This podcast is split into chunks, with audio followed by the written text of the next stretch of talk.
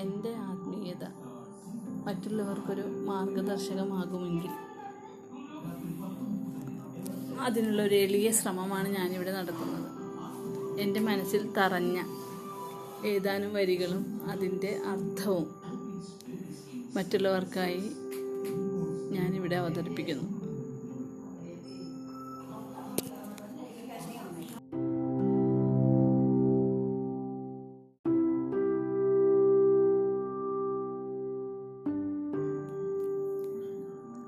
കർമ്മഫലങ്ങളിൽ മോഹിയാതെ കർമ്മങ്ങൾ ചെയ്യുക നീ ഈശാർപ്പണമായി ഇങ്ങനെയൊരോരോ തത്വമൊക്കെ ഭംഗിയിൽ പാർത്ഥനെ ബുദ്ധനാക്കി.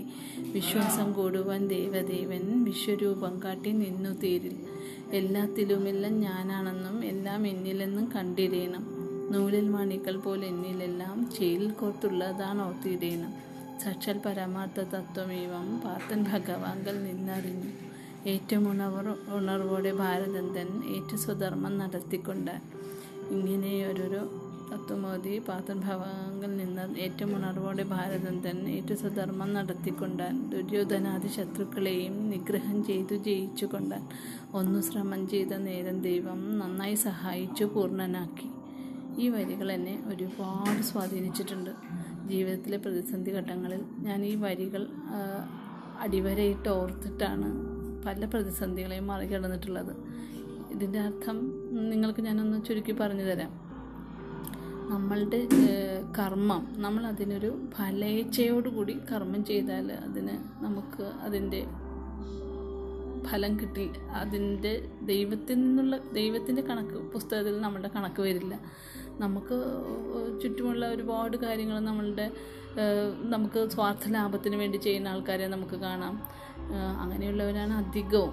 പക്ഷേ നമ്മൾ ചെയ്യുന്ന കർമ്മം ദൈവത്തിന്റെ മുൻപിൽ നമ്മുടെ മനസാക്ഷിയുടെ മുൻപിൽ അതിന്റെ തെറ്റും ശരിയും വിലയിരുത്തി ഒരു കർമ്മം നമ്മൾ ചെയ്യുക. കർമ്മഫലങ്ങളിൽ മോഹിയാതെ കർമ്മങ്ങൾ ചെയ്യുക എന്ന് ഈശാർപ്പണമായി നമ്മളൊരു കർമ്മം ചെയ്യുമ്പോൾ അതിന്റെ പവിത്രത അത് മുന്നിൽ കാണുക.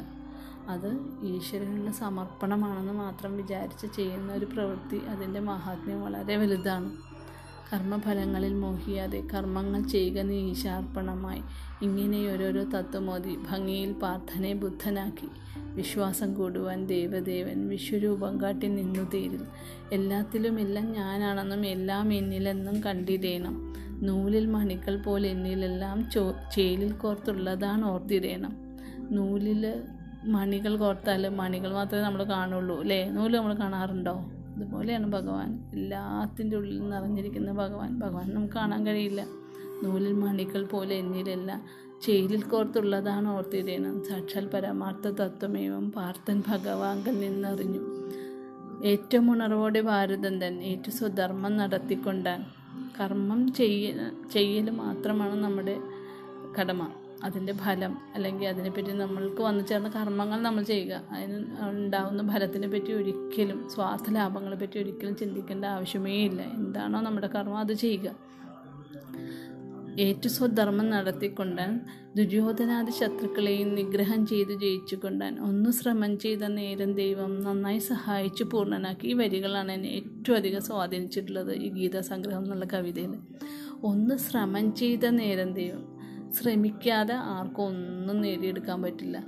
പക്ഷേ നല്ല ഉദ്ദേശത്തോടു കൂടി യാതൊരു സ്വാർത്ഥ ലാഭങ്ങളും ലക്ഷ്യം വയ്ക്കാതെ ഒരു കാര്യത്തിന് വേണ്ടി നമ്മൾ ശ്രമിച്ചിറങ്ങിയാൽ അത് പൂർണമാക്കാൻ ദൈവം നമ്മുടെ കൂടെ അങ്ങേറ്റം വരെ ഉണ്ടാവും എന്നുള്ളത് എന്റെ ജീവിതത്തിൽ അൻപത്തിരണ്ട് വയസ്സായി എനിക്കിപ്പോൾ. ഈ അൻപത്തിരണ്ട് വർഷത്തിന്റെ ജീവിതാനുഭവത്തിൽ ഞാൻ പഠിച്ച ഏറ്റവും വലിയ പാഠം അതാണ്. ഒന്ന് ശ്രമം ചെയ്ത നേരം ദൈവം നന്നായി സഹായിച്ച് പൂർണനാക്കി. എങ്ങനെയാണോ അർജുനൻ ശ്രമിച്ചിറങ്ങിയപ്പോൾ ആ യുദ്ധം ഭഗവാൻ വിജയിപ്പിച്ചു കൊടുത്തത്.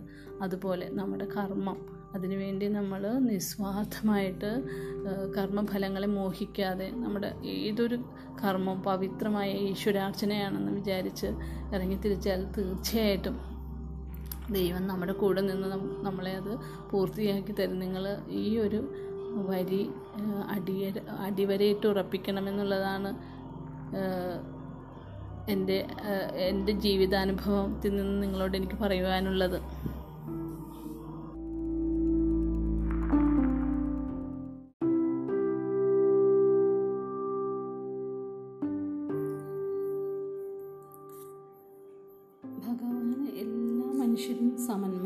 പക്ഷേ എങ്ങനെയുള്ളവരെയാണ് ഭഗവാൻ ഏറെ ഇഷ്ടമെന്ന് നിങ്ങൾക്കറിയോ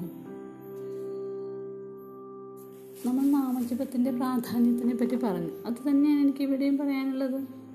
തന്മന്ത്ര ചാപകരായുള്ള മനുഷ്യർ തന്മന പങ്കജം തേ സുഖ സുഖമന്ദിരം. നിങ്ങൾ സമസ്ത കർമ്മങ്ങൾ സമർപ്പിച്ചു. ദത്തമായ ഒരു മനസ്സോടും സന്തുഷ്ടരായി മരുവുന്നവർ മാനസം സന്തതം തേ സുഖവാസായ മന്ദിരം. ഇതാരുടെ വാക്കുകളാണെന്നറിയോ? വാൽമീകി ആശ്രമ പ്രവേശം. രാമായണത്തിൽ അയോധ്യകാന്ഡത്തിൽ വാൽമീകിയുടെ അടുത്ത് ചെന്നിട്ട് ചോദിക്കുകയാണ്. വാൽമീകിയുടെ ആശ്രമത്തിൽ ചെന്നിട്ട് രാമൻ ചോദിക്കുകയാണ്. എവിടെയാണ് ഈ കാന്ഡത്തിൽ എനിക്ക് സീതയും കൂടി വസിക്കാനുള്ള ഒരിടം? ആ വാൽമീകി മഹർഷിയോട് അന്വേഷിക്കുമ്പോൾ എല്ലാം അറിയുന്ന ഭഗവാനാണ് വന്ന് ചോദിക്കുന്നതെന്ന് വാൽമീകിക്ക് അറി മഹർഷിക്കറിയാം. മഹർഷി പറയുന്ന മറുപടിയാണിത്. ഭഗവാന്റെ നാമം ജപിക്കുന്ന അതായത് തൊന്മന്ത്ര ജാപകരായുള്ള മനുഷ്യർ. ഭഗവാന്റെ മന്ത്രം നാമം ജപിക്കുന്ന മനുഷ്യരുടെ തന്മന പങ്കജന്റെ സുഖമന്ദിരം ഭഗവാന്റെ സുഖവാസ മന്ദിരം എന്ന് പറയുന്നത് എന്താണ്? ഭഗവാന്റെ നാമം ജപിക്കുന്ന ഭക്തന്റെ മനസ്സാണെന്നാണ് പറയുന്നത്. തന്മന്ത്രജാപകരായുള്ള തന്മന്ത്ര ജാപകരായുള്ള മനുഷ്യർ തന്മന പങ്കജം തേ സുഖമന്ദിരം അത് ഭഗവാന്റെ ഏറ്റവും സുഖകരമായ പങ്കജമാണ് അങ്ങനെയുള്ളവരുടെ മനസ്സ്. താമര പോയിരിക്കുന്ന ആ, ഭഗവാൻ അത്രയും സുഖമായിട്ട് ഭഗവാൻ നമ്മുടെ ഉള്ളിൽ വസിക്കുന്നതാണ് പറയുന്നത്. നിങ്ങൾ സമസ്ത കർമ്മങ്ങൾ സമർപ്പിച്ചു നിങ്കലെ ദത്തമായ ഒരു മനസ്സോടും സന്തുഷ്ടരായി മരുവുന്നവർ മാനസം സന്തതം തേ സുഖവാസായ മന്ദിരം. ഈ കാനനത്തിൽ എവിടെയാണ് എനിക്ക് വസിക്കാൻ ഇടം എന്ന് ചോദിച്ച രാമനോടാണ് വാൽമീകി മറുപടി പറയുന്നത്. ഭഗവാൻ ഏറ്റവും ഇഷ്ടപ്പെട്ട ഇരിപ്പിടം എവിടെയാണ്? ഭഗവാന്റെ നാമം ജപിക്കുന്ന മനുഷ്യന്റെ മനസ്സാണ് ഭഗവാന്റെ പങ്കജം പങ്കജ തൽപ്പം എന്നാണ് പറയുന്നത്. ഇത് തന്നെയാണ് മഹാഭാരതത്തിൽ അനന്യ ചിന്തയന്തോ മാം ഏജനാ പര്യുപാസതി തേഷാം നിത്യാഭിയുക്താനാം യോഗക്ഷേമം വഹാമ്യഹം എന്ന് പറയേണ്ടത് അതിന്റെ അർത്ഥം തന്നെയാണ്. ആരാണോ മറ്റെല്ലാം വിട്ടിട്ട് ഭഗവാനെ ഭജിക്കുന്നത്.